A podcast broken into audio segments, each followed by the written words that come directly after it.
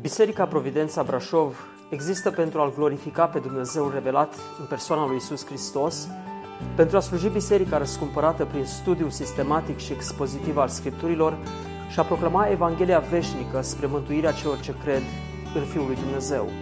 Puteți asculta și alte mesaje sau serii de prelegeri vizitând website-ul nostru www.providențabrașov.ro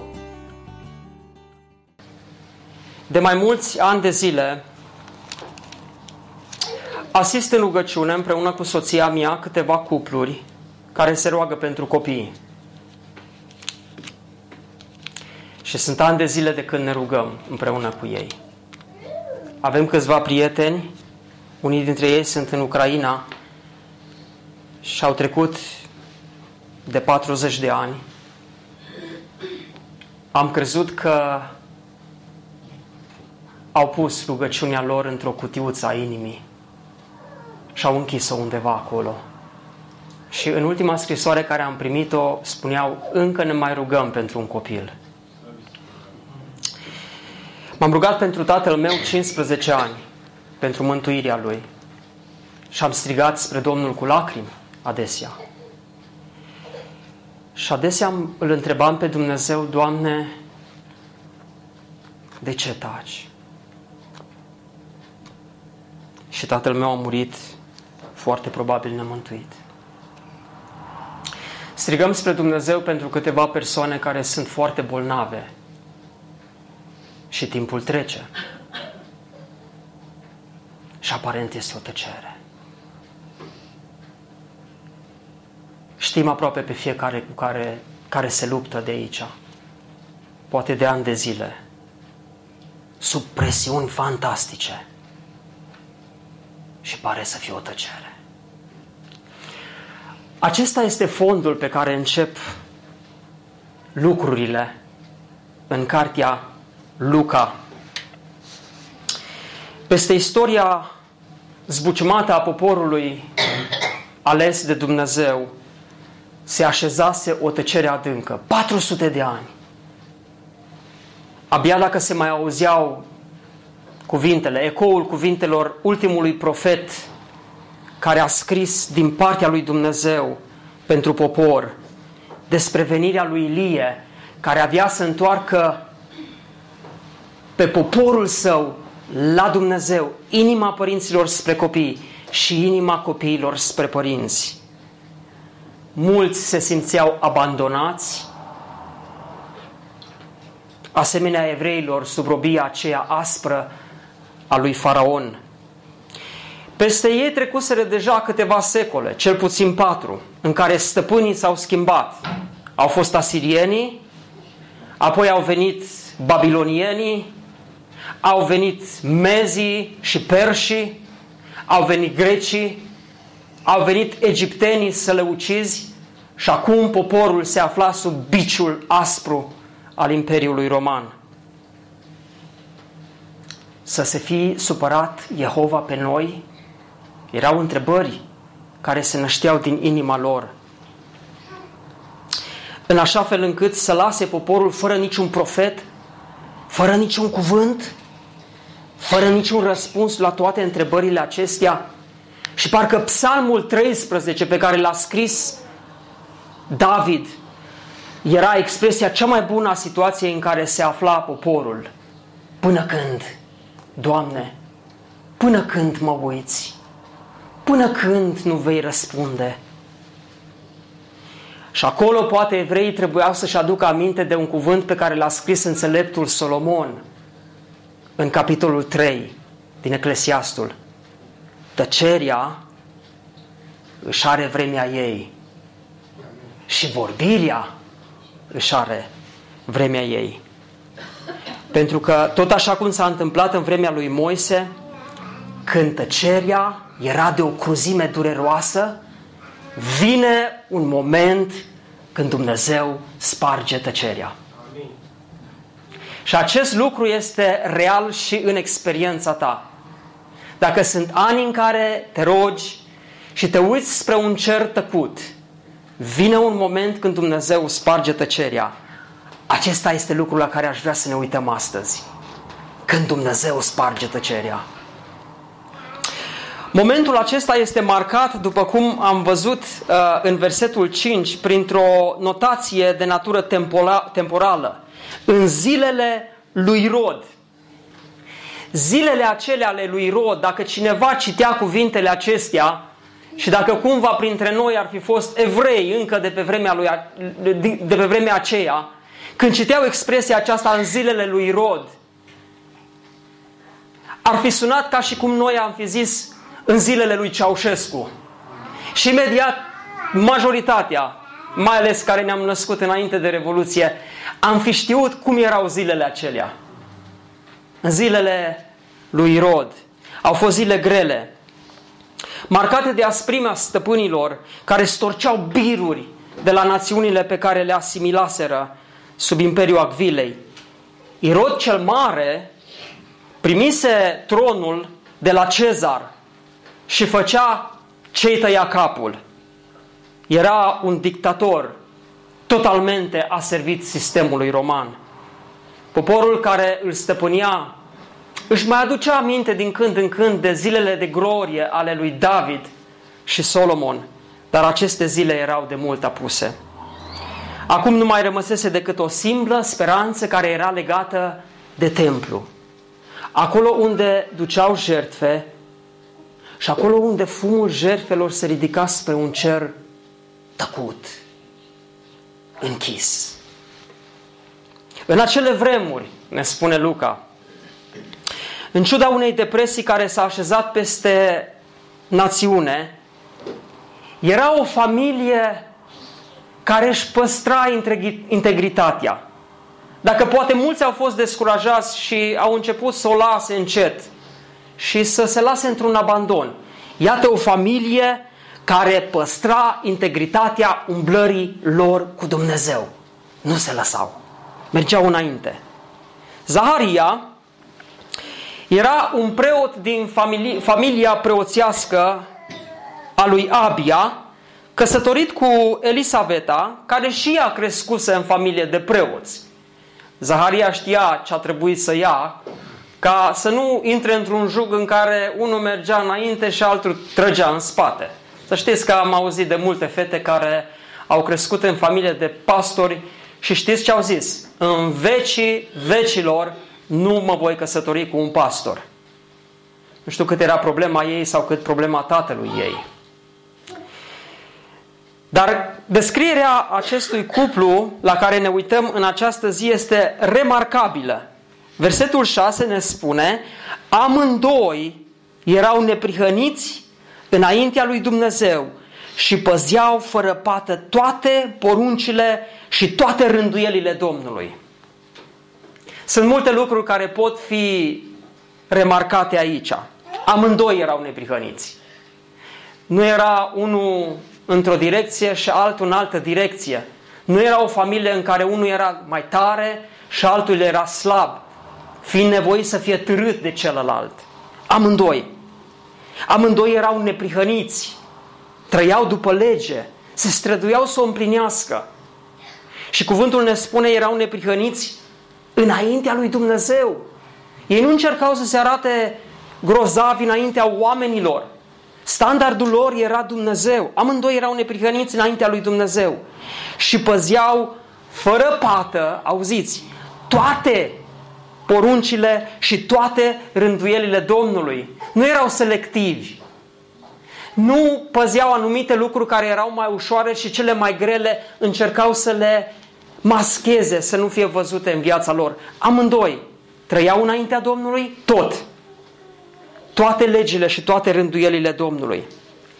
Dar acum, dincolo de integritatea și integralitatea cu care trăiau curat înaintea Domnului în sfințenie și sfințenia prin care îl onorau pe Dumnezeu, cred că putem învăța aici un principiu care este foarte, foarte, foarte bun. Și principiul este acesta. Indiferent prin ce vremuri treci, indiferent prin ce regim politic vom trece, indiferent de cât de grele sunt vremurile în istorie, putem trăi într-un mod sfânt și integru înaintea lui Dumnezeu. Amin? Amin. Acum este libertate. Dar au fost vremuri în care nu aveam această libertate. Și vreau să pun întrebarea celor care au prins acele vremuri și au umblat cu Dumnezeu. S-a putut umbla integru cu Dumnezeu? Da. Ai putut trăi în sfințenie în vremea aceea înaintea lui Dumnezeu? Absolut. E libertate, dar vor veni vremuri grele peste noi. Și n-aș vrea să uităm principiul acesta, că indiferent de cât este de greu, avem modele și avem oameni care au trăit în regimuri mai grele, mai aspre, chiar dacă au trebuit să plătească un preț foarte mare. Cei doi l-au onorat pe Dumnezeu prin viața lor, indiferent de vicisitudine prin care au trecut în această viață.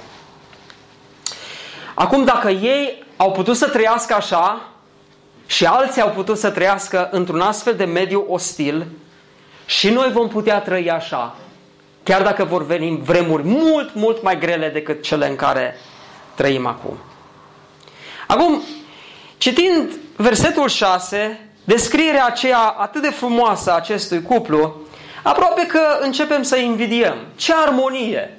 Ce frumos! Mai ales cei care o ducem mai greu în familie. Oh, dacă nu merge așa, știți cum e? E ca o ușă care, după ce stă bine în palamale, și e unsă și nu se aude nimic, se închide frumos, începe să basă, nu se închide bine, basă scârție când o deschizi și o închizi.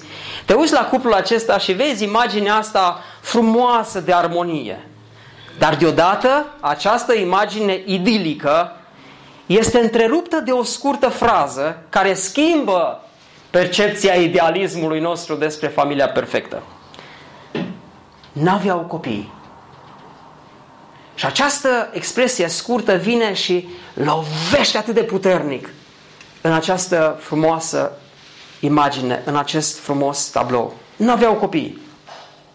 Acum, în vremurile noastre, dacă cineva ar citi această expresie, vremuri caracterizate de avorturi, de o viață de cuplu foarte pasivă, liniștită, ar zice ce bine de ei. Ah, N-aveau copii, se puteau duce în vacanță, ce liniștiți erau. O viață de asta. Și e trist când, nu știu, se pun așa un fel de limite.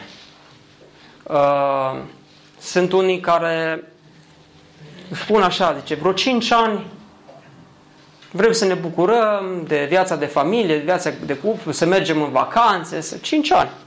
Și după 5 ani vor să aibă copii și nu mai pot să aibă copii. Și pe bună dreptate, pediapsa, eu zic că se justifică.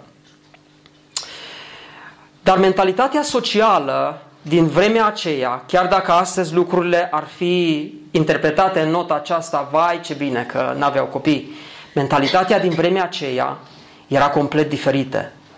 Fertilitatea era văzută ca un semn al binecuvântării și infertilitatea era interpretată exagerat și greșit ca un semn al blestemului.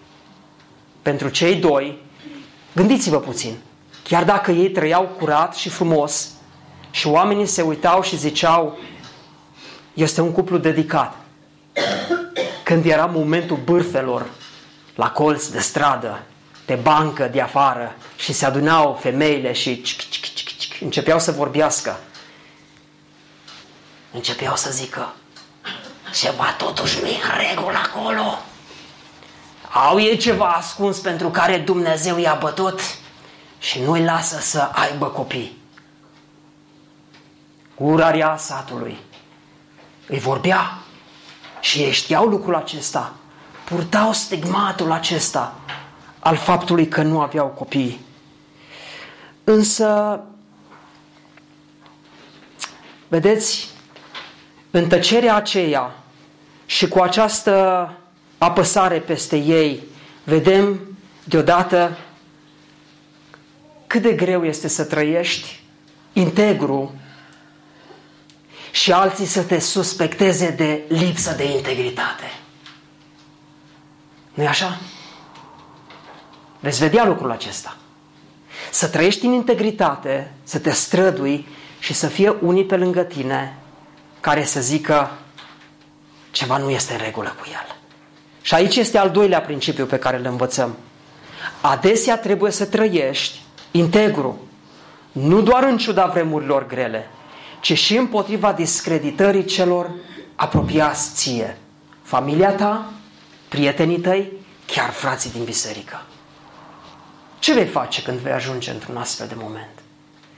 Vei rămâne mai departe să mergi în integritate sau vei fi ispitit să te enervezi și să întorci răul cu rău. Este admirabil să poți rămâne mai departe, integru, chiar dacă ești suspectat de ceilalți, că nu ești un om integru. Și așa cum problema nu era suficientă pentru ei, că erau fără copii și erau suspectați de ceva în viața lor, versetul 7 continuă și așteptarea lor sau speranța lor părea să fie imposibilă. Și amândoi erau înaintați în vârstă. E, asta a pus capăt la toate. Ca orice doctor bun, oricine vine și se uită, știe din nou un lucru din capitolul 3 al lui Eclesiastul. Nașterea își are vremea ei. După aceea vine menopauza și după aceea nu mai poți să ai copii. Și și ei știau lucrul acesta. Din punct de vedere medical, științific, știau că așa merg lucrurile. Însă cei doi știau că Dumnezeul poporului lui Israel a născut acest popor dintr-o femeie stearpă și înaintată în vârstă. De aceea, chiar dacă medical și științific nu mai putea să fie speranță Totuși, o speranță mică, mică a mai rămas o vreme în inima lor, chiar și după 40 și ceva de ani. Nu știu dacă atunci fertilitatea era mai lungă decât este acum, dar în orice caz atinseseră punctul acela în care Elisabeta intrase în menopauză și de acolo lucrurile, după doctori, nu mai puteau fi rezolv, rezolvate. Au continuat însă să se roage și să nădăjduiască împotriva oricărei nădejdi. Chiar dacă lucrul acesta era greu. Foarte probabil, însă, așa cum un om al lui Dumnezeu medita la aceste lucruri și spunea că rugăciunile și speranțele lor au început să slăbească și să pălească odată cu vârsta. A venit o zi când poate și-au pus cererea într-o cutiuță cu amintiri pe care au depozitat-o în cea mai ascunsă cămăruță a inimilor. Nu erau furioși pe Dumnezeu, doar că nu înțelegeau de ce tace, de ce nu le-a mai spus de mult să fie să înceteze, fie să persevereze. Nu se simțeau neapărat dezamăgiți sau ignorați, dar au hotărât să nu mai țintească așa de sus, ci să se mulțumească cu ceva mai puțin. Cereri mici, așteptări mici, dezamăgiri mici. Nu, ca, nu cam așa gândim și noi? După ce te lansezi într-o cerere mare și pare să fie răspuns negativ, zici, e mult prea mult hai să mă lași ștacheta în jos. Și de acolo și acolo, de acolo când vei cere, vei zice și acolo e mult prea mult și o vei lăsa mai jos. Și de ce? De teamă ca să nu fii așa de dezamăgit data viitoare. Autorul acestei meditații continuă să vorbească despre un alt principiu, al treilea pe care aș vrea să-l vedem în această dimineață, care guvernează acest tip de gândire. Credința scade cu cât așteptările sunt mai mici. Asta este realitatea valei. Cu cât așteptările sunt mai mici, credința ta va scădea. Provocările mari, aparent imposibile, sunt cele care măresc credința. Rugăciunile care conțin cerințe mici sunt o jignire la adresa unui Dumnezeu mare. Spunem ce rugăciuni înalți, întreabă autorul, și voi, îți voi spune ce fel de Dumnezeu ai. Dacă vrei o credință care se mute munții, atunci țintește într-acolo. Creșterea spirituală nu are loc decât dacă nu ridicăm ștacheta mai sus decât de obicei. Nu aștepta să ai credință mare când poți cere lucruri mari. Niciodată nu o vei avea. Ci cere lucruri mari ca să poți avea o credință mare. Vino cu acele lucruri întâi și astfel îți vei strâni credința spre acel nivel. Ca ființe umane finite nu putem cunoaște niciodată pe deplin voia unui Dumnezeu infinit. Îl limităm pe Dumnezeu pentru că noi înșine suntem limitați. Așteptările mici pe care de obicei le avem de la Dumnezeu ascund o durere trăită anterior. E posibil ca odată să-i fi cerut lui Dumnezeu ceva la limita imposibilului. Dar după multe insistențe, să ne fi lovit de un cer de aramă. Ne-a fost frică să protestăm, să zicem, de ce, Doamne? Așa că ne-am resemnat, încercând să credem că n-a fost voia lui Dumnezeu. Ne-am pus cererea într-o cutiuță cu dileme nelucidate și n-am văzut mai departe de credință. Dar un lucru nu l-am mai făcut și nu-l vom mai cuteza să-l facem. Să cerem lui Dumnezeu lucruri mari de teama unor dezamăgiri. Așa că ne-am mulțumit cu cereri cu minți, neîndrăsnețe, care pe nesimțite ne-au uscat aproape ultima picătură de credință. Am venit la Dumnezeul mare cu cereri mici, satisfăcuți să primim fărâmiturile de la masa împăratului. Am ținut să reproduc acest citat pentru că atât de bine surprinde realitatea din vremea aceea și lucrurile cu care noi înșine ne luptăm adesea. Totul părea o cauză pierdută pentru Zaharia, dar tocmai atunci când tăcerea părea mai grea și mai apăsătoare, atunci Dumnezeu sparge tăcerea. Dumnezeu începe să vorbească. Și acest moment este marcat în versetul 8 cu această conjuncție frumoasă. Vedeți cum descrie în zilele lui Rod, zile grele, cei doi erau neprihăniți, umblau cu Dumnezeu, nu aveau copii, erau înaintați în vârstă. Dar, dar, și această conjuncție, când o citești, ce simți? Simți speranță. Simți că lucrurile vor sta diferit de cum au stat până acum. Și această expresie apare atât de frumos în Scriptură.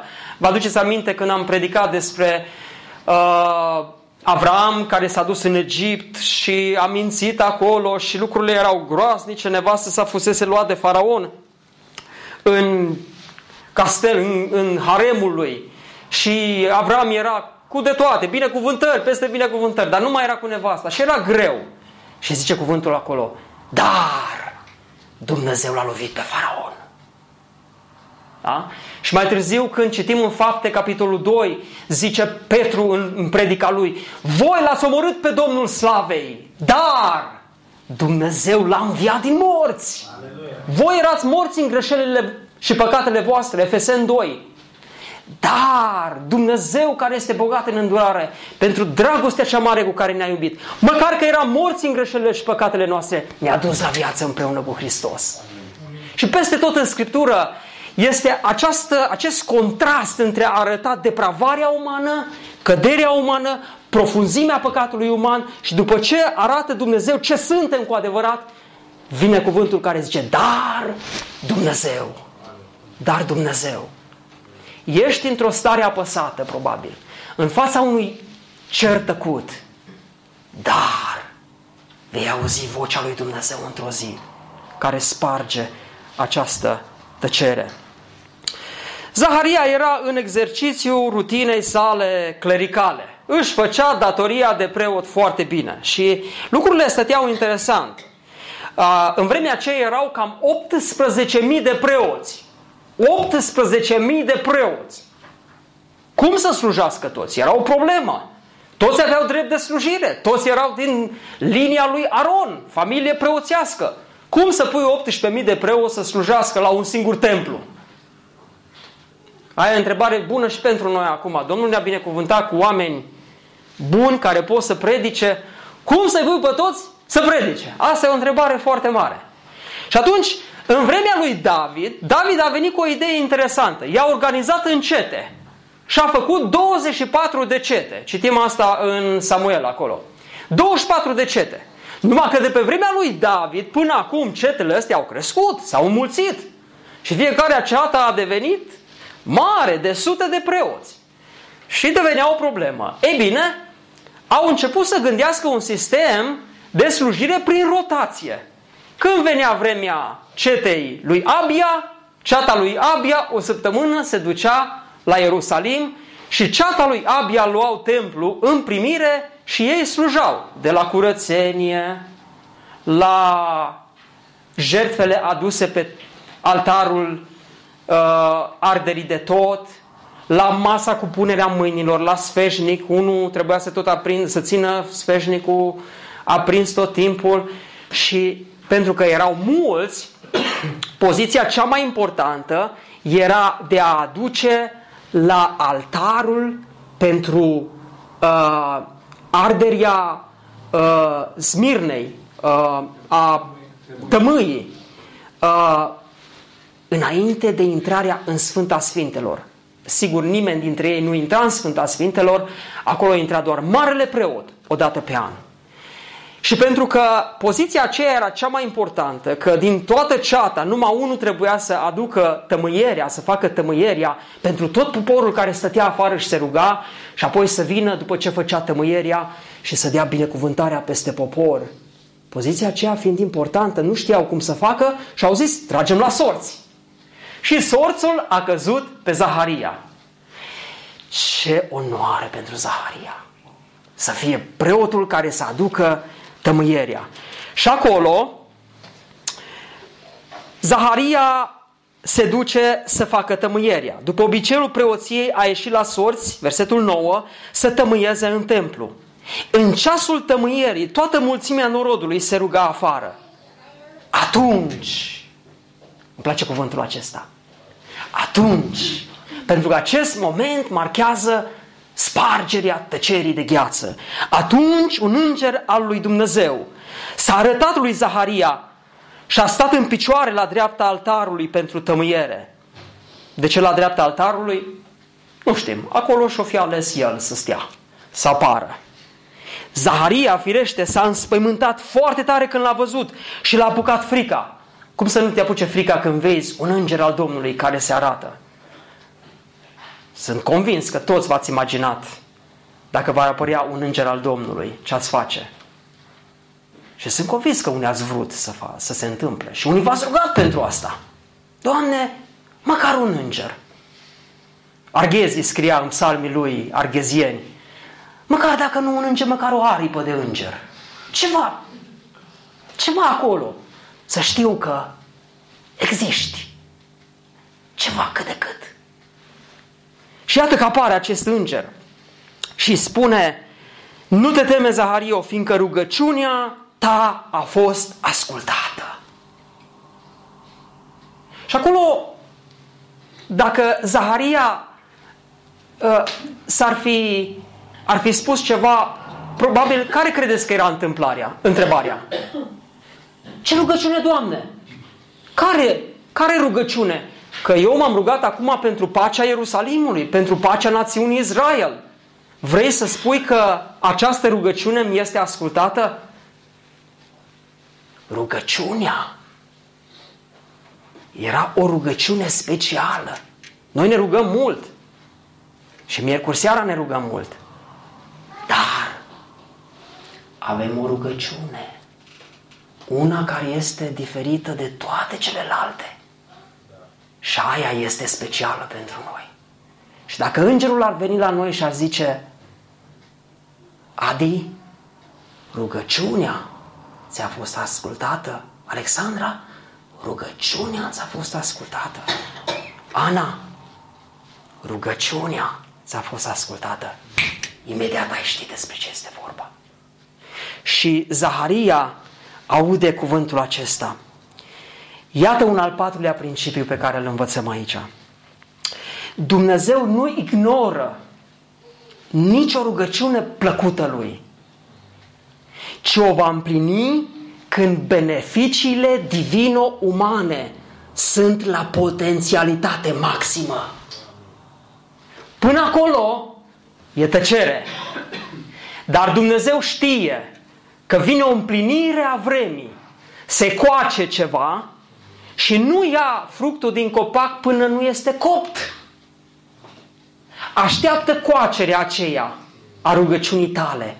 Așteaptă momentul în care planul lui Dumnezeu și ce se întâmplă aici vor avea potențial maxim în viața ta și în viața celor care sunt în jurul tău. Haideți să le luăm pe rând. Zaharia și-a dorit un copil care să-i ducă numele mai departe. Ce zicea el? Mor fără moștenitor, ca și Avram. Doamne, mor fără moștenitor, neamul meu intră în pământ. Nu va mai fi niciun prodan în istoria asta. Și era important atunci să, nu știu ce nume avea Avram. Avram, nu știu, probabil că numai atât, Avram. Dar la noi e neamul, prodan. Știți cum se zice așa? La noi la țară se zicea, de acu ești. Și uneori nu se zice familia, se zice porecla familiei. Eu eram de-a lui Hangary. Poate fratele Ștefan știe Hangary, ce, cu ce are de-a face. Hinger. Probabil ceva din neamul meu trecut erau de aia care te iau câinii, omorau câinii sau... Și eu eram de lui Hangary. Da? Neamul. Moare neamul. Zaharia își dorea un copil care să-i ducă numele mai departe. Dumnezeu spune, nu, acestei dorințe și îi trimite copilul prin care numele Domnului să fie slăvit. Zaharia voia un moștenitor. Dumnezeu îi dă un deschizător de drum pentru Mesia. Zaharia voia să vadă copilul preot, ca tata. Îl fac predicator. Azi dimineață i-am spus lui David, mă, S-ar putea să fii pastor. Știi ce face un pastor? Și încerc să inspir așa ceva în inima lui. Zaharia voia să-și vadă copilul preot. Dumnezeu îi aduce în casă un profet de rangul lui Ilie. Zaharia aștepta un copil care să se nască după legile firii. Dumnezeu îi dă un copil care vine după legile cerului, supranaturale. Zaharia voia un copil care să dovedească oamenilor că nu sunt blestemați de Dumnezeu, dar el îi dă un copil prin care mulți vor fi binecuvântați. Zaharia voia un copil care să-L slujească pe Dumnezeu în templu. Dumnezeu îi dă un copil care îl botează pe Fiul lui Dumnezeu, slujindu-L în mod personal. Cum ar fi fost viața celor doi dacă nu așteptau până în momentul acesta? Dacă Elisabeta nu era sterilă, poate era o familie obișnuită, cu un copil obișnuit, cu o slujbă obișnuită, cu o viață obișnuită. O familie fericită, credincioasă, cu viețuire normală. N-ar fi știut niciodată cât de prețuiți și special sunt ei înaintea lui Dumnezeu. Lumea ar fi vorbit despre ei frumos și despre copilul lor. Zaharia nu s-ar fi întâlnit cu îngerul în timpul slujbei. Ar fi fost un preot între toți ceilalți, făcând slujba lui obișnuită. Elisabeta n-ar fi devenit celebră prin sarcina miraculoasă sau cântarea pe care a cântat-o înaintea Maicii Domnului. Ne aducem aminte bine de cuvintele lui Ieremia din plângeri. Bine este să aștepți în tăcere ajutorul Domnului. Acum știți cum îl interpretează cel mai mulți, cei mai mulți acolo? Acolo e și versetul care zice, bine este să porți un jug în tinerețea ta. A, jugul, stai cu minte, nu te căsători, așteaptă, așteaptă. Bine este să aștepți în tăcere ajutorul Domnului. Dar contextul nu este despre căsătorie acolo, deloc. Contextul este de vremuri grele. Ieremia plânge, uitându-se la Ierusalim și la o națiune prăbușită. Și Ieremia zice, bine este să aștepți în tăcere răspunsul Domnului, ajutorul Domnului. Martin Luther scrie ceva frumos și vreau să citez. Când încercăm să-i dictăm lui Dumnezeu ceasul, locul și maniera în care să acționeze, îl supunem pe Dumnezeu unei probe. În același timp încercăm să vedem dacă este într-adevăr acolo. Cioc, cioc, e cineva acolo? Când facem asta, îi trasăm noi lui Dumnezeu limitele și încercăm să-L determine să acționeze cum vrem noi. Aceasta nu înseamnă altceva decât o încercare de a-L priva pe Dumnezeul nostru la dreptul Lui absolut de divinitate. Trebuie să înțelegem că Dumnezeu este liber și nu este supus vreunei limitări. El trebuie să dicteze locul, maniera și ceasul. Auzi lucrurile acestea, chiar dacă ți se pare că cerul tace. Acum, partea aceasta în care uh, îngerul îi spune despre Ioan, el va fi mare, înaintea Domnului, va întoarce pe mulți copii, va merge înaintea lui Dumnezeu în Duhul și puterea lui Ilie, este o parte densă. Am să o las pentru un alt mesaj, puțin mai încolo, și aș vrea să ne uităm la reacția lui Zaharia. Zaharia a zis îngerului, versetul 18, din ce voi cunoaște lucrul acesta? Din ce voi cunoaște lucrul acesta? Fiindcă eu sunt bătrân și nevastă mea este și ea înaintată în vârstă. Din ce voi cunoaște lucrul acesta? Și aici stau să mă gândesc și să vă invit și pe voi să încercați să gândiți împreună cu mine. Dacă un înger ți s-ar arăta și ți-ar spune că rugăciunea aceea specială îți este ascultată, ai spune vreau un semn, vreau o garanție pentru asta. Ai spune lucrul acesta? N-ar fi suficient pentru tine că un înger ți se arată? Un înger! Wow! Îngerul Domnului! N-ar fi acea experiență supranaturală suficientă pentru tine? Ai mai zice, vreau garanții. Nu numai așa. Vreau garanții. De ce oare avem nevoie de un semn? Când este o minune așa de mare deja, suficientă pentru garanție. De ce oare? Gabriel i-a zis, eu sunt Gabriel, Gabriel, care stau înaintea lui Dumnezeu, am fost trimis să-ți vorbesc și să-ți aduc această veste bună. Vedeți? Venea un cuvânt de la Dumnezeu. Și pentru Zaharia, cuvântul acela nu era suficient. Era nevoie de un semn. Asta se întâmplă, dragii mei, cu mulți care zic, cuvântul nu mi este suficient vreau un semn. Și am văzut în multe medii cum cuvântul lui Dumnezeu, care este suficient pentru noi, să ne învețe, să ne mustre, să ne îndrepte, să dea înțelepciune în neprihănire, cuvântul este lăsat, oamenii nu mai cunosc și ce caută? Semne și minuni și mesaje. Nu că acestea n-ar exista, și cu nu că nu-i bine câteodată să zicem, Doamne, dă-mi un semn în decizia, în fața deciziei în care mă aflu. E grea. E grea când stai la intersecția a două drumuri și să mergi într-o parte sau alta, uneori citești și cuvântul și nu știi, te duci într-un oraș sau te duci în celălalt. Alegi între fata asta sau fata cealaltă. Mai greu e când îți vreo patru și nu știi între care să alegi. Alegi între tânărul acesta, care este mai credincios și dedicat Domnului, sau alegi între celălalt care e bogat, frumos și cu bani și cu mașină și cu nume și cu birou frumos. În ce direcție să mergi? Și e nevoie de un semn. Dar grav este atunci când, aproape pentru orice lucru, oamenii umblă după semne. Vor semne, vor ceva. Ha!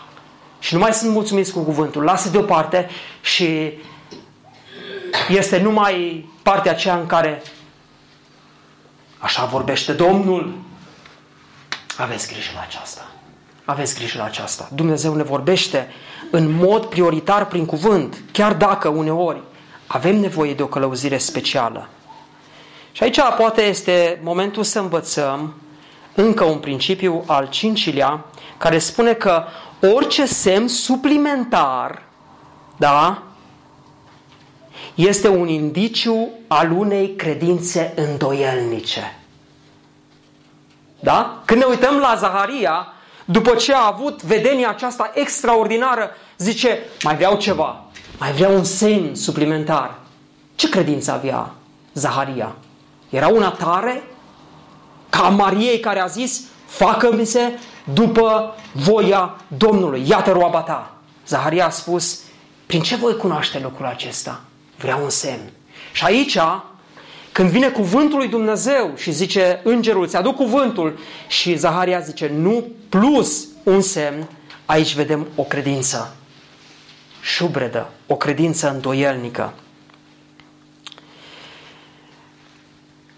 E ceva credință acolo, dar nu e una puternică. Mulțumită cu cuvântul prorociei făcut și mai tare, la care bine se face să luați aminte ca la o lumină care strălucește într-un loc întunecos, până va străluci luceafărul de dimineață în inimile voastre. Aceasta este una din cele mai grele și dese situații în care ne întâlnim, dragii mei, în viață. Îndoiala. Așa este? Avem credință. Suntem copiii lui Dumnezeu. Umblăm pe cale. Dar, când Dumnezeu vrea să facă ceva mare, venim cu o ușoară îndoială înaintea Domnului. Acum, vedeți încă un contrast frumos aici. Scepticismul acela lui Zaharia și credința lui îndoielnică este întâmpinată cu o fermitate. Uitați-vă la ce spune Gabriel. Eu sunt Gabriel, care stau înaintea lui Dumnezeu. Vedeți fermitatea aceasta. Gabriel era un înger trimis cu o misiune specială și el mai apare în Scriptură, îl vom vedea în alt, în alt mesaj, apare în vremea lui Daniel când vorbește despre cele 70 de săptămâni. Apare aici, apare înaintea Mariei. Se pare că Dumnezeu a zis, tu Gabriele, ești cu veștile alea bune și mari. Ce bucuros e Gabriel. Nu trebuie să ducă vești proaste. Aia sunt pentru alți îngeri care ziceau, vine moartea peste Egipt, vin plăgile. A, Gabriel e cu veștile bune. O slujbă frumoasă pentru el. Dar interesant este ce urmează ca reacție la această credință îndoielnică a lui Zaharia. Ce îi spune îngerul? Versetul 20. Iată că vei fi mut și nu vei putea vorbi până în ziua când se vor întâmpla aceste lucruri, pentru că n-ai crezut cuvintele mele, care se vor împlini la vremea lor. Și atunci, Zaharia a mai vrut să spună ceva îngerului și a început să, să-i spună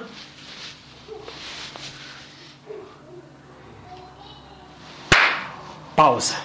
Imediat după ce îngerul i-a spus cuvintele acestea, s-a oprit vocea lui. Și am zice noi aici, nu este cumva prea aspră pedeapsa aceasta? Dumnezeu voia să facă ceva extraordinar acolo.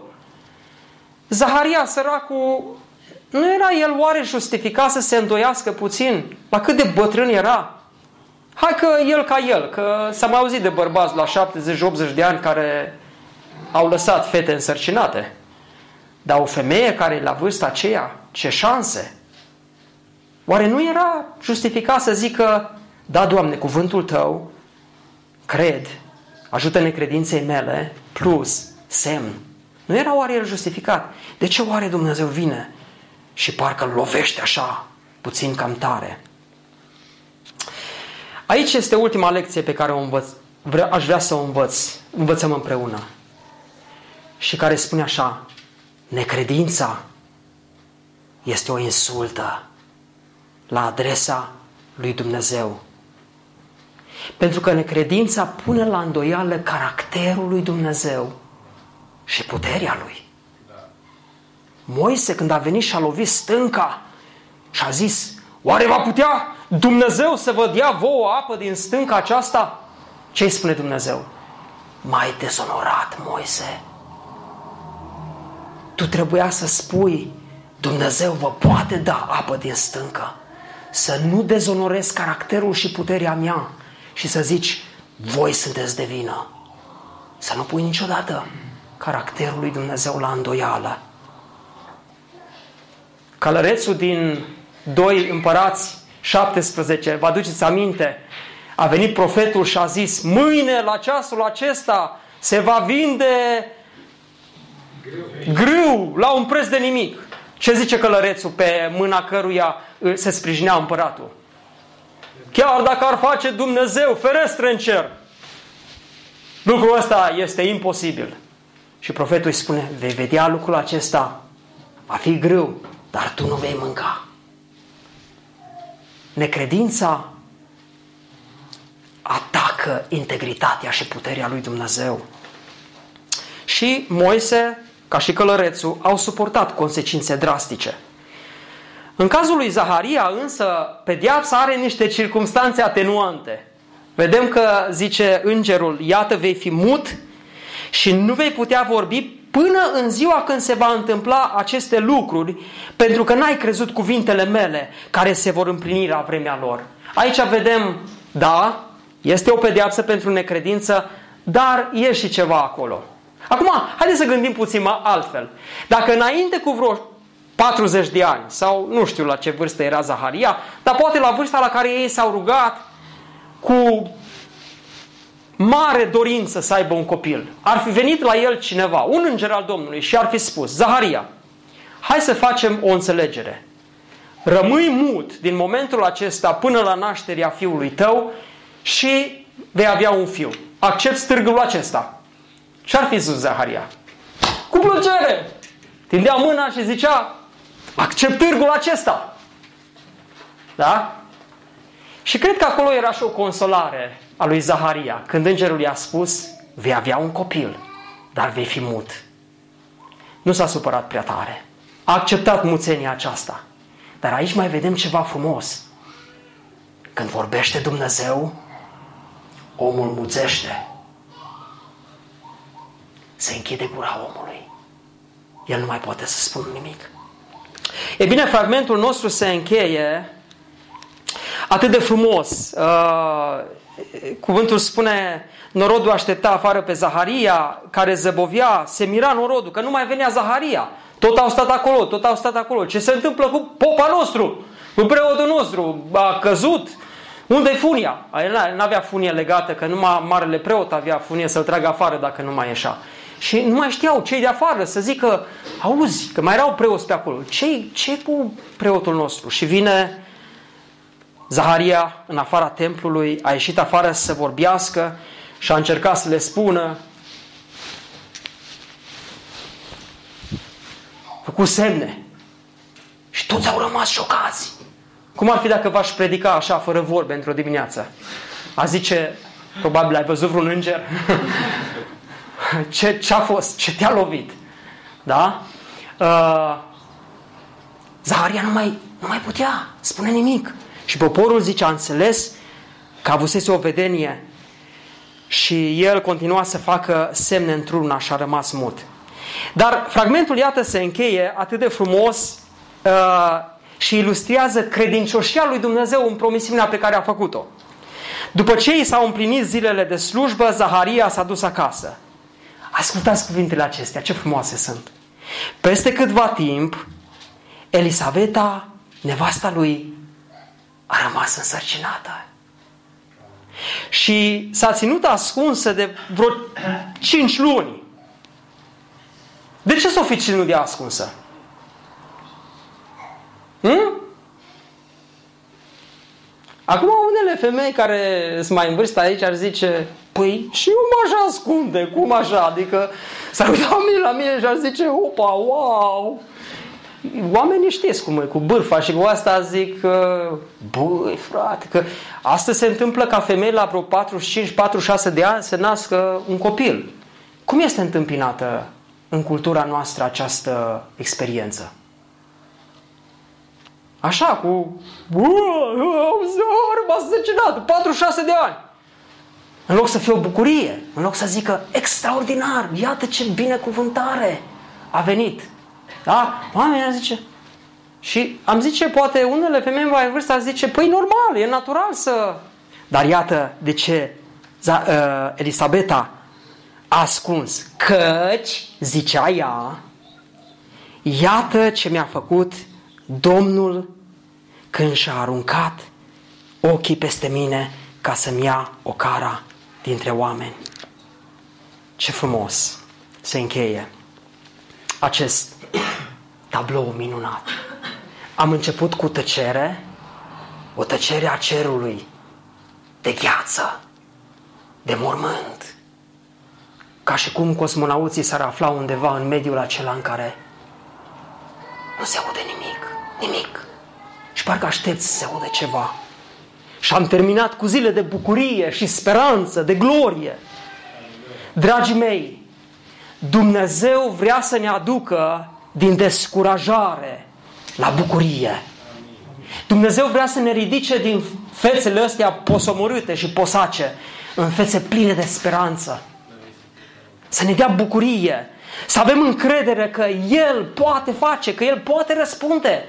Să așteptăm cu, cu credință răspunsul lui Dumnezeu. Și mai mult, oare după ce Dumnezeul nostru a făcut tot ce a făcut pentru noi în Hristos, se justifică fețele acestea pe care le avem noi? Se justifică oare viața noastră așa de împiedicată în care mergem noi adesea? N-ar fi suficient cât a făcut El pentru noi în Hristos? Oare nu este stilul acesta de viață pe care îl trăim un semn al unei credințe îndoielnice? Da, o credință, dar una care începe să tremure cu piciorul pe apele pe care ne-a chemat Hristos să umblăm. Și câteva aplicații finale. Trăiește în integritate, indiferent de vremurile prin care vei trece. Indiferent de vremurile îngăduite de Dumnezeu peste tine. Doi, trăiește integru în ciuda discreditării celor apropiați ție. Al treilea rând, aduți aminte că Dumnezeu nu e surd, ci își va împlini promisiunea și îți va împlini rugăciunea când beneficiile divino-umane sunt la potențialitate maximă. Și momentul acela de coacere, de împlinire a vremii, te va binecuvânta pe tine și pe toți cei din jurul tău. În al patrulea rând, nu vâna semne, cunoaște cuvântul. Fii deschis și pentru semne, dar nu aștepta numai semne. Și în al cincilea rând, nădăjduiește împotriva oricărei nădejdi. Nădăjduiește împotriva oricărei nădejdi. Și în ultimul rând, al șaselea, niciodată nu e prea târziu să fie folosit de Dumnezeu. Să n-ați aveți impresia, familia Roș, că Dumnezeu a terminat prin voi lucrarea Lui. Nu, nu, niciodată nu e prea târziu. Niciodată nu este prea greu pentru Dumnezeu să lucreze prin tine. Să nu te crezi abandonat, lăsat și să zici, nu, cu mine Dumnezeu nu mai face nimic. Să nu crezi că problema ta este prea mare pentru Dumnezeu nostru. Nu este. Tu ești prea mic pentru ce poate face Dumnezeu. Și mă rog ca Harul Lui să ne însoțească și să învățăm din lucrurile acestea că avem un Dumnezeu mare. Amin? Amin. Că putem să venim înaintea Lui cu cererile noastre. Amin? Amin. Și putem să vedem aceste cereri împlinite. Amin? Amin. Amin.